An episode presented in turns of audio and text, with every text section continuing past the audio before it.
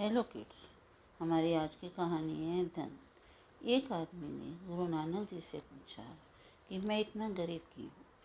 गुरु नानक ने कहा, तुम गरीब हो क्योंकि तुमने देना नहीं सीखा। आदमी ने कहा, परंतु मेरे पास तो देने के लिए कुछ भी नहीं है। गुरु नानक जी ने कहा, ऐसे कैसे हो सकता है?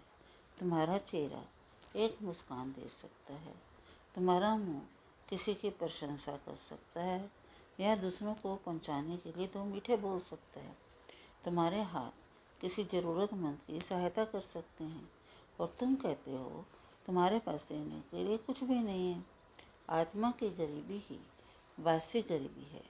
पाने का हक, हक भी उसी को है जो देना जानता है। Thank you